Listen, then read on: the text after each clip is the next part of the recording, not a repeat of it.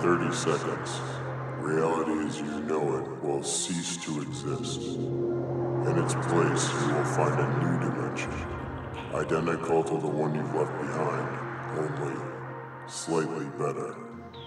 Take a deep breath and open your mind to the magic within you. This is no ordinary podcast. This podcast.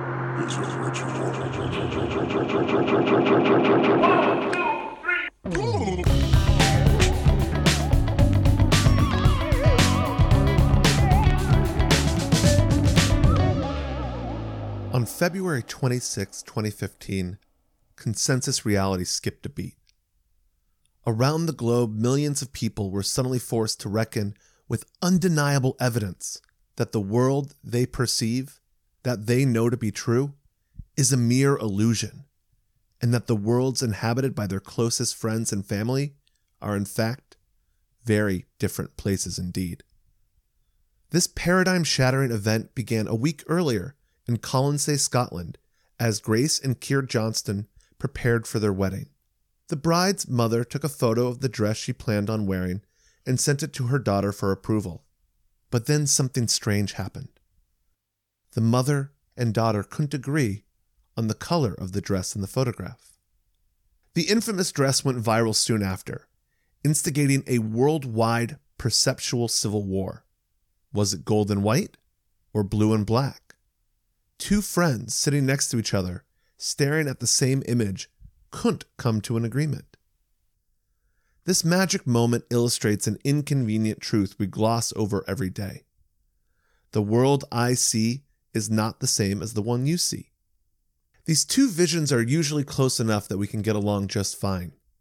But when misunderstandings arise, when a couple argues, or a nation prepares to elect its next leader, suddenly we learn that not everyone views reality as we do. This is the inherent magic of politics. Two sides selling competing visions of the world. Do you see hope and opportunity, or fear and menace? Economic freedom, or wage slavery? Is the dress blue or red? As a wizard who grants wishes, I often get asked to do something about the political situation. But what these folks fail to grasp is magic is already at play in the halls of power. The war fought over voters' hearts and minds is dark wizardry at a grand scale. And to fight with any real power, we need to understand magic as more than candles and lucky charms, but as the game of strategy, organization, and myth making it truly is. Our guest today, Sarah Lyons, is a witch, a writer, and an activist. She is on the organizing committee for the Eco Socialist Working Group with the New York Democratic Socialists of America and has written about magic and witchcraft for Vice, Teen Vogue, Dazed, and other outlets. Her new book, Revolutionary Witchcraft A Guide to Magical Activism, is an incredible, accessible, action oriented handbook for those looking to bring sorcery into the struggle. It's exactly the sort of thinking we need now as social media splinters our shared reality and truth becomes just another buzzword. So get ready to rise up as we learn how to start a revolution. Greetings, Sarah. Hey, Devin. Welcome to Ritual Space. Thank you. Thank you for having me. What's our magic word going to be? Our magic word. Ooh. Um. Hmm. You've got a poster of San Francisco behind you, so can San Francisco be? Sure, it can. all right. So one, two, three. San Francisco. Ooh, all I right. like that. San Francisco's good. It's a nice. I used to like be a nice I know. lefty city. It's still nice. It's just you can't stay in the nice, you know? You can't live in the nice anymore. Yeah, yeah. You Yeah. can only shuffle through it. But you know, it's it seems uh, likely that it will either sink into the ocean or burn down, so we should still enjoy it while we've got it. I think so. I think that's worth that's worth savoring. Yeah. The San Francisco treat. That is San Francisco itself. Exactly. Yeah, the impermanence of San Francisco, something to be treasured, perhaps. And I think, you know, its history as being a place of both Uh, it was an occult epicenter and a political. Like it's it's the only place that I ever been where it was legal to just be naked on the street.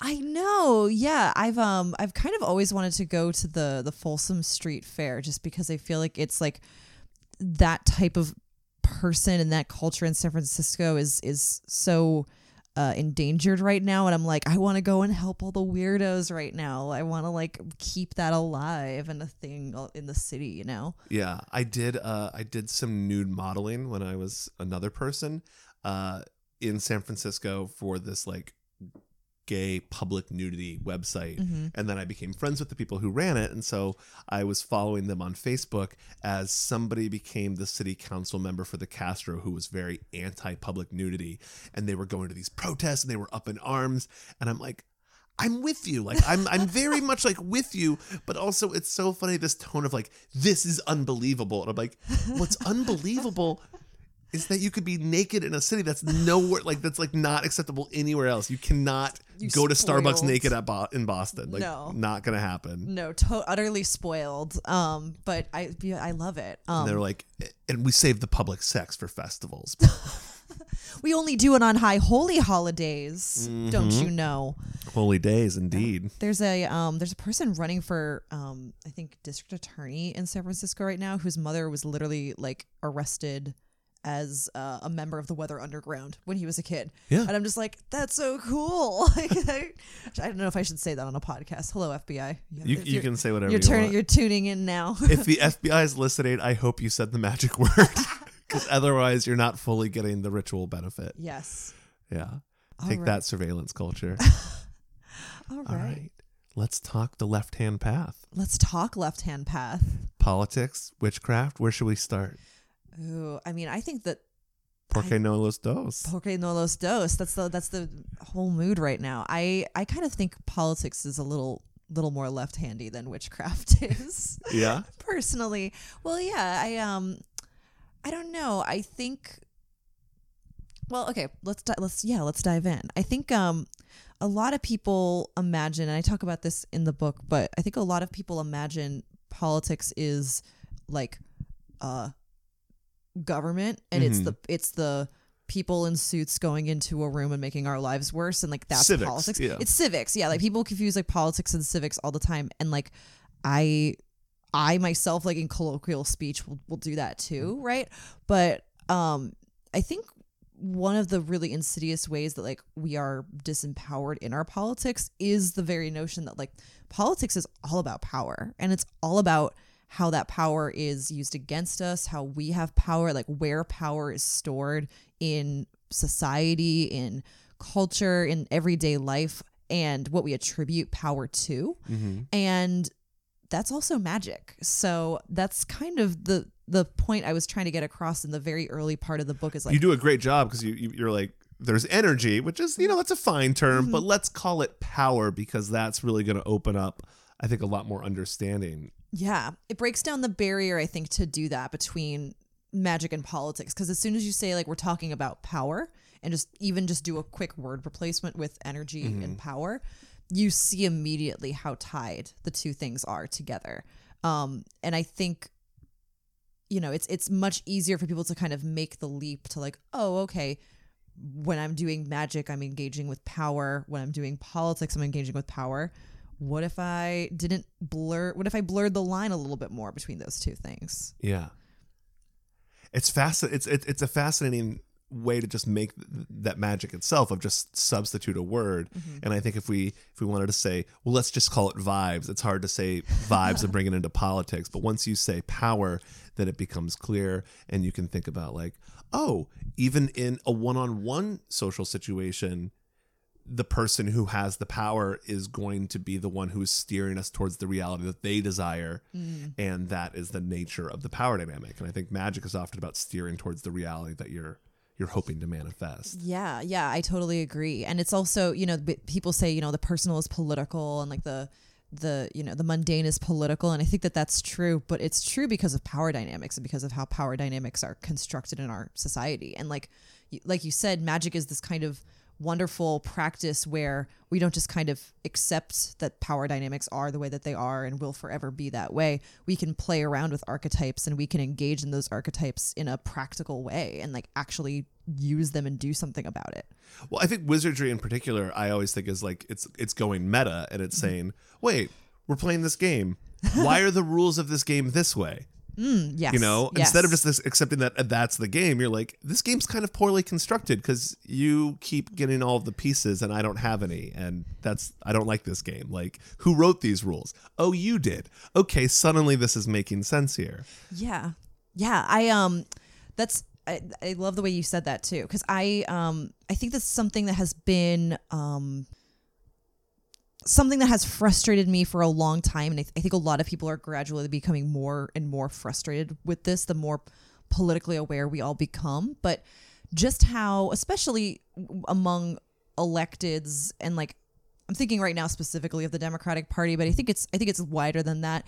But you know, uh, just how small the imaginations are, and just how Yeah. small the idea of like, well, we're just going to you know do this nice little protest, and that's the farthest thing we can do. That's the craziest thing we can do is like maybe hold up a sign at a rally, right? And like, not that that's a bad thing, but it's like uh, there was an action here the other day in um, in New York City, um, and it was basically around the the recent fare hikes that the MTA is trying to do, and the you know increased policing on the subway. And a bunch of people got together and just hopped the turnstiles, and I thought that was like such a magical action because I was like. They're making the invisible visible with that action. They're saying, "Why do we have to pay this?" Like, like just challenging the reality of it and Right. creating a new reality through their actions. And I was like, this is a fucking group ritual. This is a public ritual we're watching right now. There's a very magical thing that I see all the time in New York on the subway, which is people are leaving and there's the turnstiles and then there's also the the doors that you mm. can push. And the stream of people is all going through the turnstiles and then one person goes, "Nah, fuck it," and goes through the door.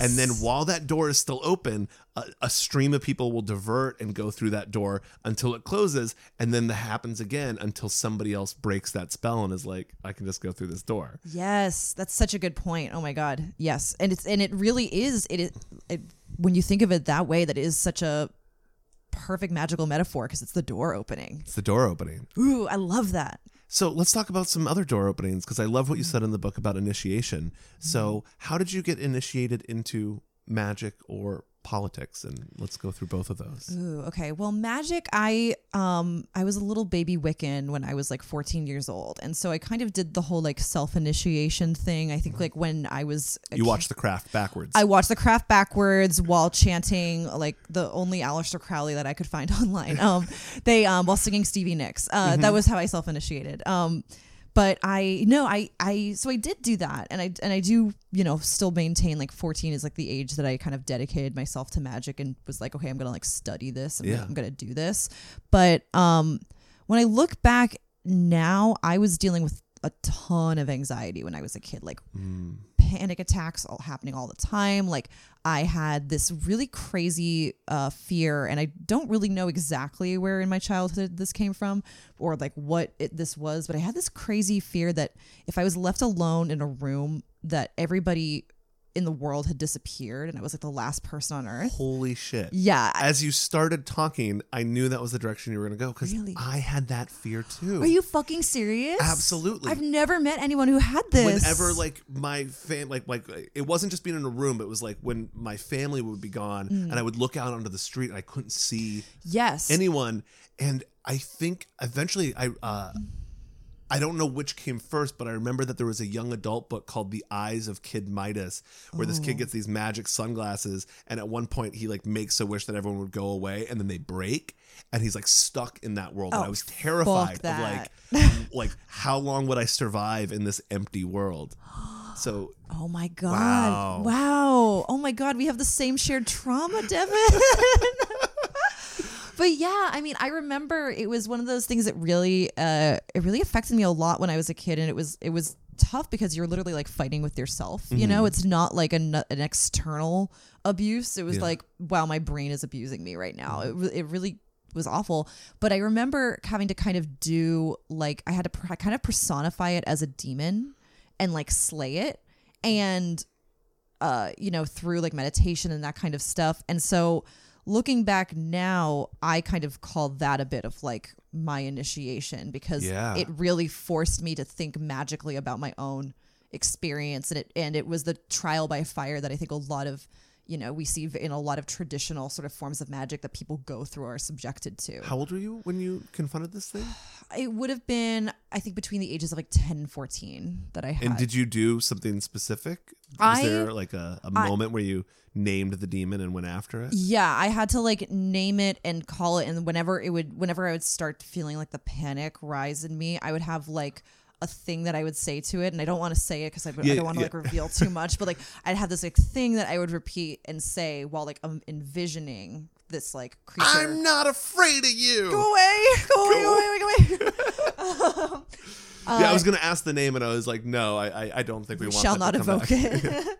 um, but yeah, so I kind of so that's the two parter of my my magical initiation. Um, was just going through that as a kid, and my initiation into politics was I, I had that even younger. My mom was always a very politically engaged person. Um, uh, he just passed away, but I remember Elijah Cummings uh, sitting at my d- dining room table as a kid because on his first run for Congress, because my mom was helping him, you know, have events and stuff like that in the, the county and was uh, a big volunteer and, and worker on his campaigns. So I actually met him a couple times and I was really young. And so I remember like, it's so weird looking back. Like I, I saw like Hillary Clinton when I was like a tiny kid too, Wow. like speaking. And it was like all these weird uh, vignettes of like political life and you know awareness from a very young age which on the one hand is good because i feel like it's like i'm kind of seeing a lot of people just now learn about politics and just now learn about the last few decades of american politics specifically and be like wow like the iraq war was really shitty and i'm like i know i didn't hear i didn't hear the end of it every single day because of my parents Yeah. uh, but yeah, my my uh, my mom was a politician for eight years and uh, ran for state senate a couple times, and so I just kind of grew up in it. I you all merely inherited darkness. I was born in it. Well, that's great to have those traditional roots because I know that's Yeah. something that um, in radicalism we have a problem with sometimes is that we're so quick to be like, tear down the old guard. It's Right. like, no, no, no, the old guard knows all the passwords to the website. Like, you, We need those. we, we, we need those to run the organization. Don't run them out yet. right yeah yeah it was um it was kind of interesting growing up because i mean now now i'm very critical of like uh you know the us government and a, a lot of i you know I, I still think that people should Our U.S. government? our one no what? but you know i'm very i'm critical of you know the, the united states as an entity i'm critical of it's a monster. it's a big fucking monster man i mean like i don't know like do, do you ever just sit around and like consider that like the land that we're on right now has known genocide yeah. it's just a thing that I that you I think about a lot, and it's pretty crazy that that's just like a reality that we all have to exist with and live with and try to rectify in some way. I don't know how. I get really hung up on the weird things that we're taught as kids that instead of like the true history, which I get Mm-hmm. that you, you know, different things for different ages, but like, why do we learn that George Washington chopped down a cherry tree and couldn't tell a lie when that story is itself a lie? like, like there's this weird mythology that we get indoctrinated with that has no connection to the reality of um, what the founding and anything after well Yeah. was. Yeah, I mean the founding fathers are like speaking about magic and politics. Like I really think the founding fathers are you know they are our collective ancestors in a mm-hmm. way, but they're also gods. Like we literally deify them. Oh, yeah. and mythologize them to this We've insane carved degree. their faces onto a fucking mountain. Yeah, a sacred mountain. Yeah. Like we literally defaced a sacred mountain. It's like such a that was a ritual, you know, that was a evil ritual that was done. Well, that's again, you know, this this magic of power in politics. It's like that's how it works. You bulldoze your enemy's thing, and then you build your thing right on it as a big fuck you. Yeah, exactly, exactly. Um, but yeah, I always I always grew up with politics and I always grew up with like um just a knowledge of like the you know, of electoral politics specifically. And I don't think it really was until um I moved to New York and was away from uh, you know, family and home for a while that I really started to develop my own political beliefs and my own understanding. um, that came from stuff that I was learning, but also just experience and actually living and, and forming your own ideas. Imagine that. Um, and I think that I'm still learning. I'd like to. I hope so. I'd like to not just have my political beliefs like stay stagnant. Yeah. Um, but yeah, that's that was kind of the broad initiation there. Yeah. Um, and I think that when it comes to like political awareness, I feel like I get the initiation doesn't end. Like, and I, I talk about this in the book, but uh, you know, you have several moments that you go through where you're kind of constantly uh, reminded, or the the world that you were existing in is revealed to be bigger than you knew it before. Um, in the book, I talk about my experiences at Standing Rock, but I've also had, you know, like the yeah, the first time that I saw an armored vehicle like on U.S. soil, and like the first time that I saw someone get pepper sprayed, the first time I saw um, someone getting deported, like those are the things that really, I think. I, I there are times where I talk to people and I'm like, oh, you haven't seen the stuff that I've seen, and if you if you did, maybe you wouldn't think that things are just okay the way that you seem to think they are, you know. How did you get involved uh, with Standing Rock? Um, so I had been following it really closely. I just had always, or I've always been, uh, very interested and invested in and trying to do the most I can um, with Indigenous rights. And I was following that really closely when it started because um, back in August of 2016, when it all kind of began, I could just tell how huge it was going to be and how big of a deal this was. And so I had a fundraiser here in New York City and was able to raise some money. And, uh, you know, I thought that, like, okay, good. I, I did my good thing.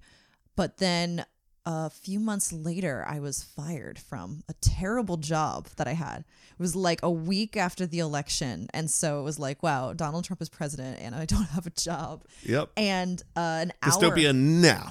That's great. Yeah, it was it was a terrible it was it was a bad place. But I um an hour after I was fired, I got a call from a friend that was saying, you know, I have a friend of mine who's this indigenous activist from high school. She and a couple of people are going out to Standing Rock. Like, do you want to go? And I was like, you know what? Yes. Like, Get in the van. Yes, and literally the next day, I got in a van and drove out to North Dakota. That's it was fucking insane. that's magical. Yeah, yeah, and it was it was a crazy road trip. I think if you live in the United States, you need to drive across the country at least once. Like I really I that alone, like I mean the experience at Standing Rock itself was crazy, but like just even seeing the country and seeing many parts of the country I never thought I was going to see in that way was also incredible. So I, I the whole the whole trip was magical. I was only there for a couple days, so I, I wasn't even there for like, you know, this uh I wasn't camping out there for months like some people were, but the couple of days that I spent there were some of the most like life changing days of my entire life. Well, it's weird to see the illusion come off for a second where you're like, wait, there's people in tents here who want access to water, and you're rolling out tanks and snipers, as you say, like so well in the book describing that scene. Yeah. Yeah. It was um I remember the first day we were there. So we were working at this um at this place, Winona's Kitchen. There were several kitchens at Standing Rock. One of them was run, run by this woman, uh, Winona Casto, and we were staying in with her. And basically, in exchange for helping out in the kitchens and doing like work around there and bringing some supplies, we uh, had a tent to stay in, and um, or a teepee to stay in, I should say. But they, um, but one night, the first night we get there, we're kind of wandering around the camp trying to like get our bearings, and we go up to the edge of the Cannonball River, and there's two women, um, just who have a tent right on the edge of the river, and beyond it, you can see the island that is part of the ancestral burial grounds that they were trying to protect. And literally on top of it, they had, you know, snipers and giant lights just looking down into the camp. And they were telling us this and they were like, you know, like, yeah, there's, you know, we see them all the time, these guys with guns, all this stuff. And then they were like, come here and have hot cocoa. Yeah. Like, come have hot cocoa with us. And I was like, what? And they were like, you can't let them, show, you can't be afraid of them. Like, Yeah. you can't let them win. Like, we have to be as like joyous as we can be in this moment. Like, if they're going to show, like, show, shove guns in our face, we're going to sit and drink hot cocoa. I mean, it's like it's like you can't let the terrorists win. Like Yeah. that, that same idea, but Yeah. it's like that's what it is. It's terrorism. Like Yeah, it is. Yeah. why else would you have a sniper there? It's yeah it's insane um yeah it was it was just settle, settle set- uh, sorry it was just settler colonialism and settler terror and uh you know that was i think the other thing it was just seeing the dichotomy of like okay if the world that exists right now, like the world that I exist in in my everyday life, has to use such violence to maintain itself, hmm. then that means at a certain point that like it is a thoroughly violent system. And I'm just seeing the cracks in it right now. Like I'm just seeing that power made manifest right now and the underlying violence of it made real. But this is what is required to maintain normalcy in my everyday life. And the normalcy that I experience every day is a result of this violence. Yet on the other hand, like within the camp, people were so loving. It was like you could walk in there without a stitch on your back, without a penny to your name, and you were going to be taken care of. Like people wanted to help you. When people saw that we were new to camp, they came and gave us a tour. They were taught like everyone was like really loving, and I've never experienced that since. But like I know that a better world is possible because I I got to taste it there.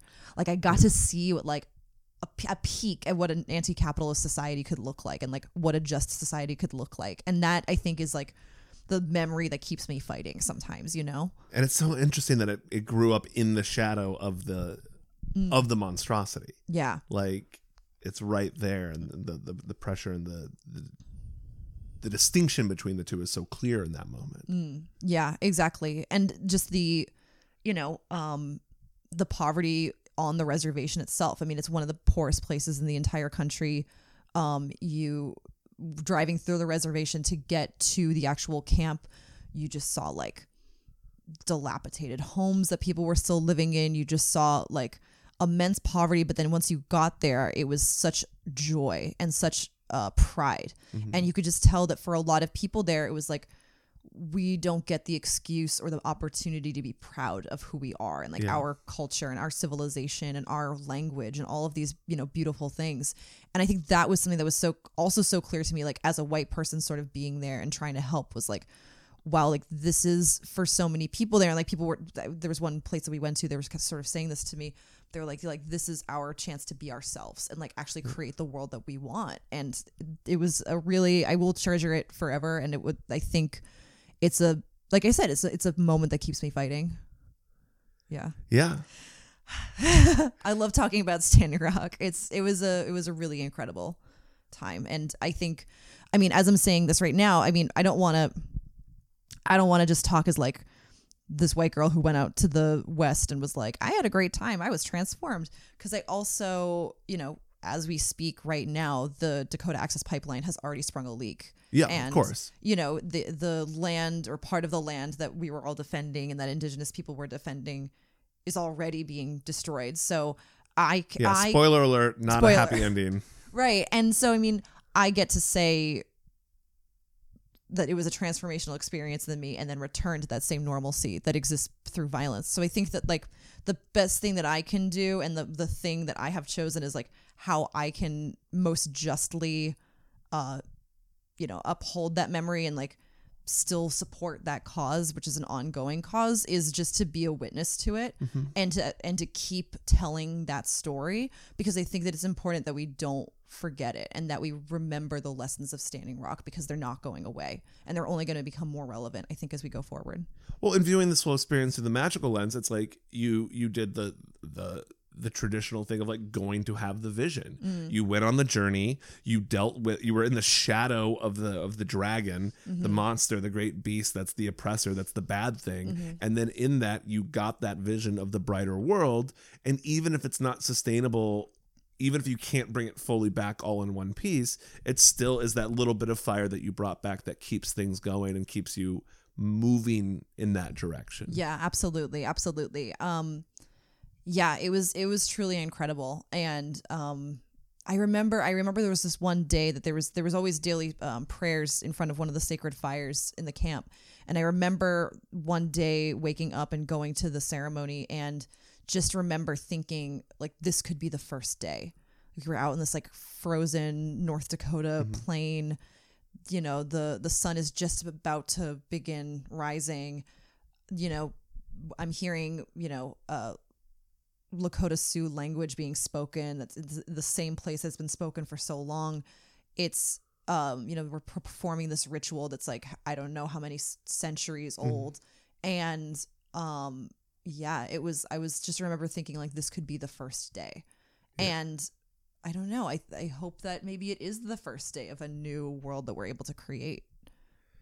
Do you feel like we're, we're do you feel optimistic about things? Do you feel like there's the potential to to create something new in this moment? Depends how much I've been drinking. um Do you get more optimistic or pessimistic when you drink? Um, I get more pessimistic usually because I, I feel like then the sads come and I'll just be like, I don't know. I feel like it's a joke at this point, but if you get me too drunk, I'm either gonna like rant about Jeffrey Epstein or I'm gonna rant about climate change and just be like, we're not doing enough. God damn it. Yeah. Um, but yeah, I um, that's a whole nother like tangent to go down. But I, the reason I do so much activism in uh the climate world and in um you know climate justice and environmental stuff is one from a magical standpoint. Like I don't think I can call myself a witch and like you know use the earth in my magic Yeah. and work with the earth in my magic and like not give back but on the other hand too i think um you know i think climate change is happening because it's the culmination of all of the other problems Yeah. like it's the big problem because it is you know it is the way we treat the environment but it's capitalism it's colonialism it's racism it's sexism it's all of this It's stuff all of the junk we've shoved into the closet, and that mm-hmm. closet is now like pulsing and smoking. Yeah, yeah so it's the James Wood smog monster from Fern Gully. It like- really is. Yeah. So I, I mean, so that's where I, I am hopeful in that I think correctly addressing climate change and correctly addressing ecological collapse is the if we correctly address it, we can transform our entire society because we have to. And it's non-schismatic because like i think there's so many other issues that become about identity and about this particular group and that particular group Mm-hmm. and oh no like you know identity politics and all these other things get really complicated Mm-hmm. and climate change is sort of able to just bang the gavel at the table and say shut the fuck up we're Yeah. all gonna die Well, you would, yeah, and that's the thing that's so fr- uh, it, it is frustrating sometimes. Like uh, when you you know, as an organizer, I, I love my comrades and I love like the people that I work with, and sometimes like you'll be in a, I don't know, I'll be reading an article or like I I'll be at a meeting sometimes, and I. This is not me shit talking. This is, I think, speaking to that frustration that there's, um, uh, you know, there's literally drama everywhere you go, and you'd think that there wouldn't be drama in like the climate change like world, the climate change activism world, but like there is. of course there is And I always go back. There's that moment in um How to Survive a Plague, uh, this the documentary about uh, Act the Up. AIDS act up and the AIDS crisis in the 80s, and there's that scene towards the end where everyone's like beginning to fight, and the whole you can tell that there's this bickering building and building in the room, and Larry Kramer just like slams his hand down and says, "A plague." We're dying of a plague, and you fools act like this. And that's I just that image comes back to my head so often. yeah Uh, but yeah, I so yeah, I think I think that I am hopeful in that correctly addressing all of these issues uh, fixes our society, and we are able to move past it, and we are able to address the the wrongs of racism and colonialism and all this stuff. But if we don't do it right, we're just gonna have like if we don't do it right. The fear that I come back to and the idea that haunts me is that we're living in the best part of the century. Oh yeah. And that like do you want to talk about thoughts that keep you up at night? Like Yeah. yeah. Uh, one of one of my friends is a poet has a piece that I, I, I can't quote it exactly but it's something along the lines of like let us create our new problems. Like you want to like you know the right wants to poke all of these holes in the plans that we have. Okay they're probably going to bring their problems of their own. But let's have some new problems because we've been dealing with your problems for a fucking long time and we're sick of it. Like i like that a lot. Yeah, yeah. like let's not going to be perfect. It's not going to be utopian but like let us make mistakes and see what's going on. We're gonna have to design a better google calendar for all of the poly like relationships that are going to form the new ut- utopia. Like we're going to have to find we're have to we're going to have to do something with all the free ice cream we're all getting. Exactly. But like i'm prepared to deal with those problems I'm so I'm so worried that like like whatever the 2020 election is going to happen is that all of the the drivers of the economy like if they don't get the system where it's just like no regulations and crazy tax breaks for you that they're going to be like well we're going to take our ball and go home Mm. and tank the economy and then be like ha ha like you know Yeah. see that's where you get it that's what you get for trying to push socialism. Yeah. Yeah, like Yeah. whoever it's always that weird hangover like, you know, you have someone create all these problems and then the next person comes into office and it's like then those things are like becoming real and it's like, ah, now it's their fault. Right. Yeah, yeah, yeah. I I worry about that a lot. Um but I'm trying to I'm trying to keep in mind that like whatever the next president is, like whoever the next president is, whatever happens in 2020, uh going back to how we were talking earlier, I mean, yes, the president has an immense amount of power, but like we are the ones that truly have the power. Yeah. And I think that that is, you know, I think it we can open up a whole new can of worms and a whole new debate about like voting and electoralism. I do think that people should vote if you are able to, um, just because it's like a form of harm reduction, as, as I see it. Yeah. But um, if you don't, I think that that's also you know a personal choice. But I, um, yeah, like I think that the best thing that we can really be engaging with with people and instilling in people's you know minds is that their power comes from us. Yes. we can take that away and we can redirect that power. So, you know, even if we get a president in there that we all like and is do trying to do good stuff, it's only going to happen if people push that to happen. And it will only be effective if people push that to happen. Like, you, Exactly. you need to have everyone, otherwise the the interest buy things out, and then you still have that gridlock that can't get anything done. Yeah. And I think I think the one thing that's that's really hard facing us right now is that it's easier to tear stuff down than it is to build stuff up. It takes Mm. Well, a lot more coordination to build something new and make it work. Yeah. And it's um I mean I think that there's this there's this idea of like I, I think we can do both. Like I think we can we need to tear down some stuff.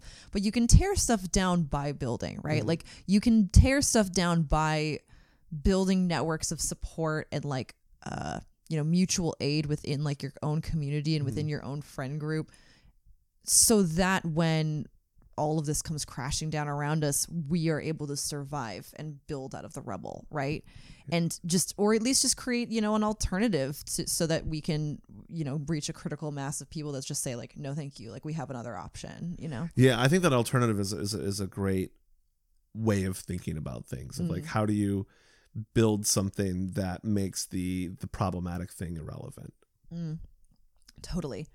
Um, I'm trying to think about what I said in the book about this, but I think I I talk a lot in like talking about initiation and talking about um I actually have a question for you because I talk in the book I talk about um you know initiation and specifically I talk about it around the 2016 election. Mm-hmm. And I personally, fe- I could sense a huge shift post Trump getting elected in talking about magic with people. Mm-hmm. Like before 2016, I feel like if I told anybody that I was a witch, I would have to like couch it in all of this history and all of this like, uh, you know, You have to explain it. explain it. I have to explain it and like make it sound like an adult thing. I'm into magic. Mm-hmm. No, not magic card tricks. and no, not Harry Potter, but real magic. it's a little different. Let me take you back to 1692. Some people spell it with a K. Let's get into it. Yeah. yeah. exactly so i um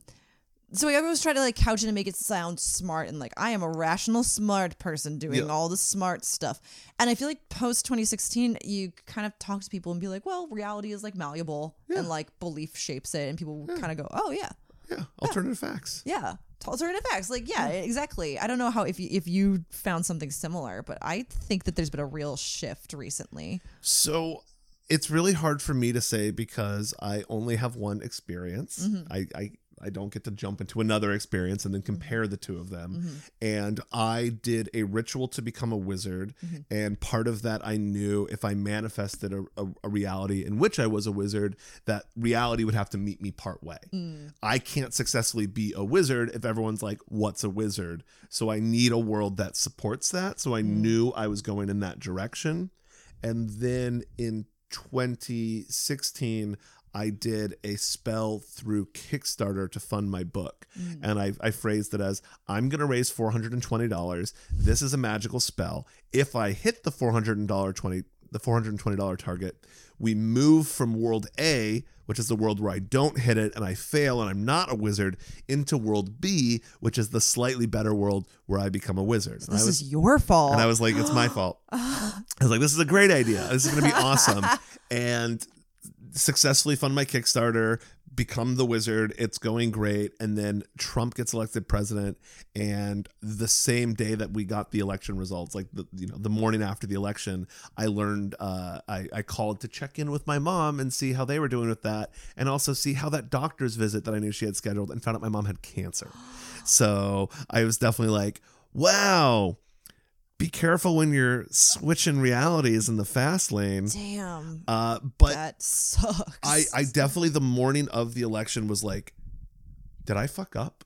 Did I Mm. did I did I steer? Is there a reality that I just missed the turn for where Hillary Clinton's president is a lot better? Mhm. And I had to really talk myself down from that where I'm like, one, thinking that you as an individual can control all of reality is a bad, bad look. Mhm. Don't don't get into that too far.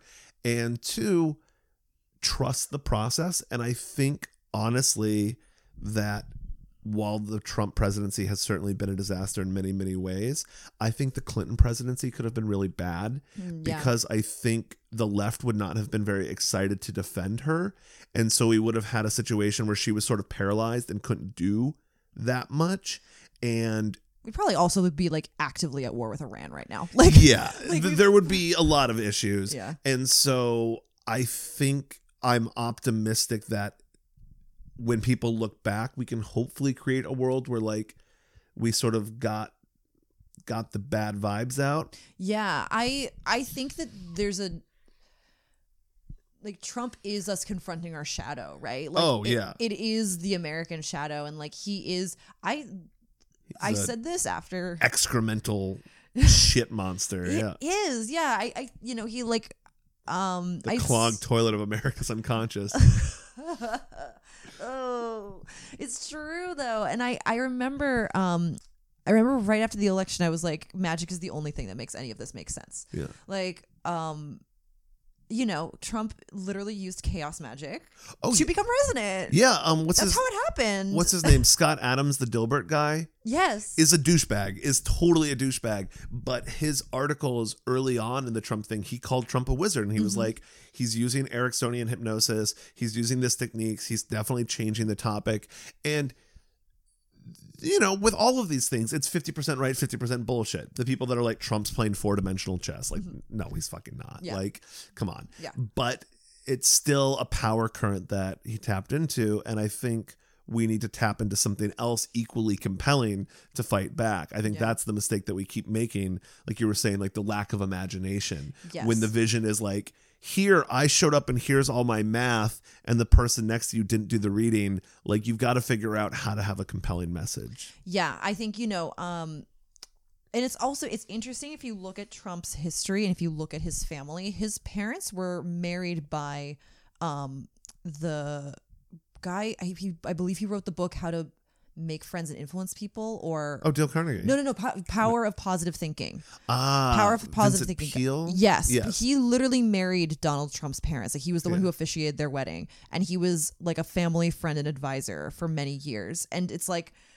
yeah, like he, that's magic. Oh, I mean, I mean, yeah, like, like you want to talk about unwavering focus and belief on a goal. Like, holy shit! Like, if I Mm-hmm. Tell everyone I'm a billionaire of times, they're gonna believe it. Exactly, exactly. So, um, yeah, I think you know, magic to me is the only thing that really makes sense out of any of the things that are happening right now.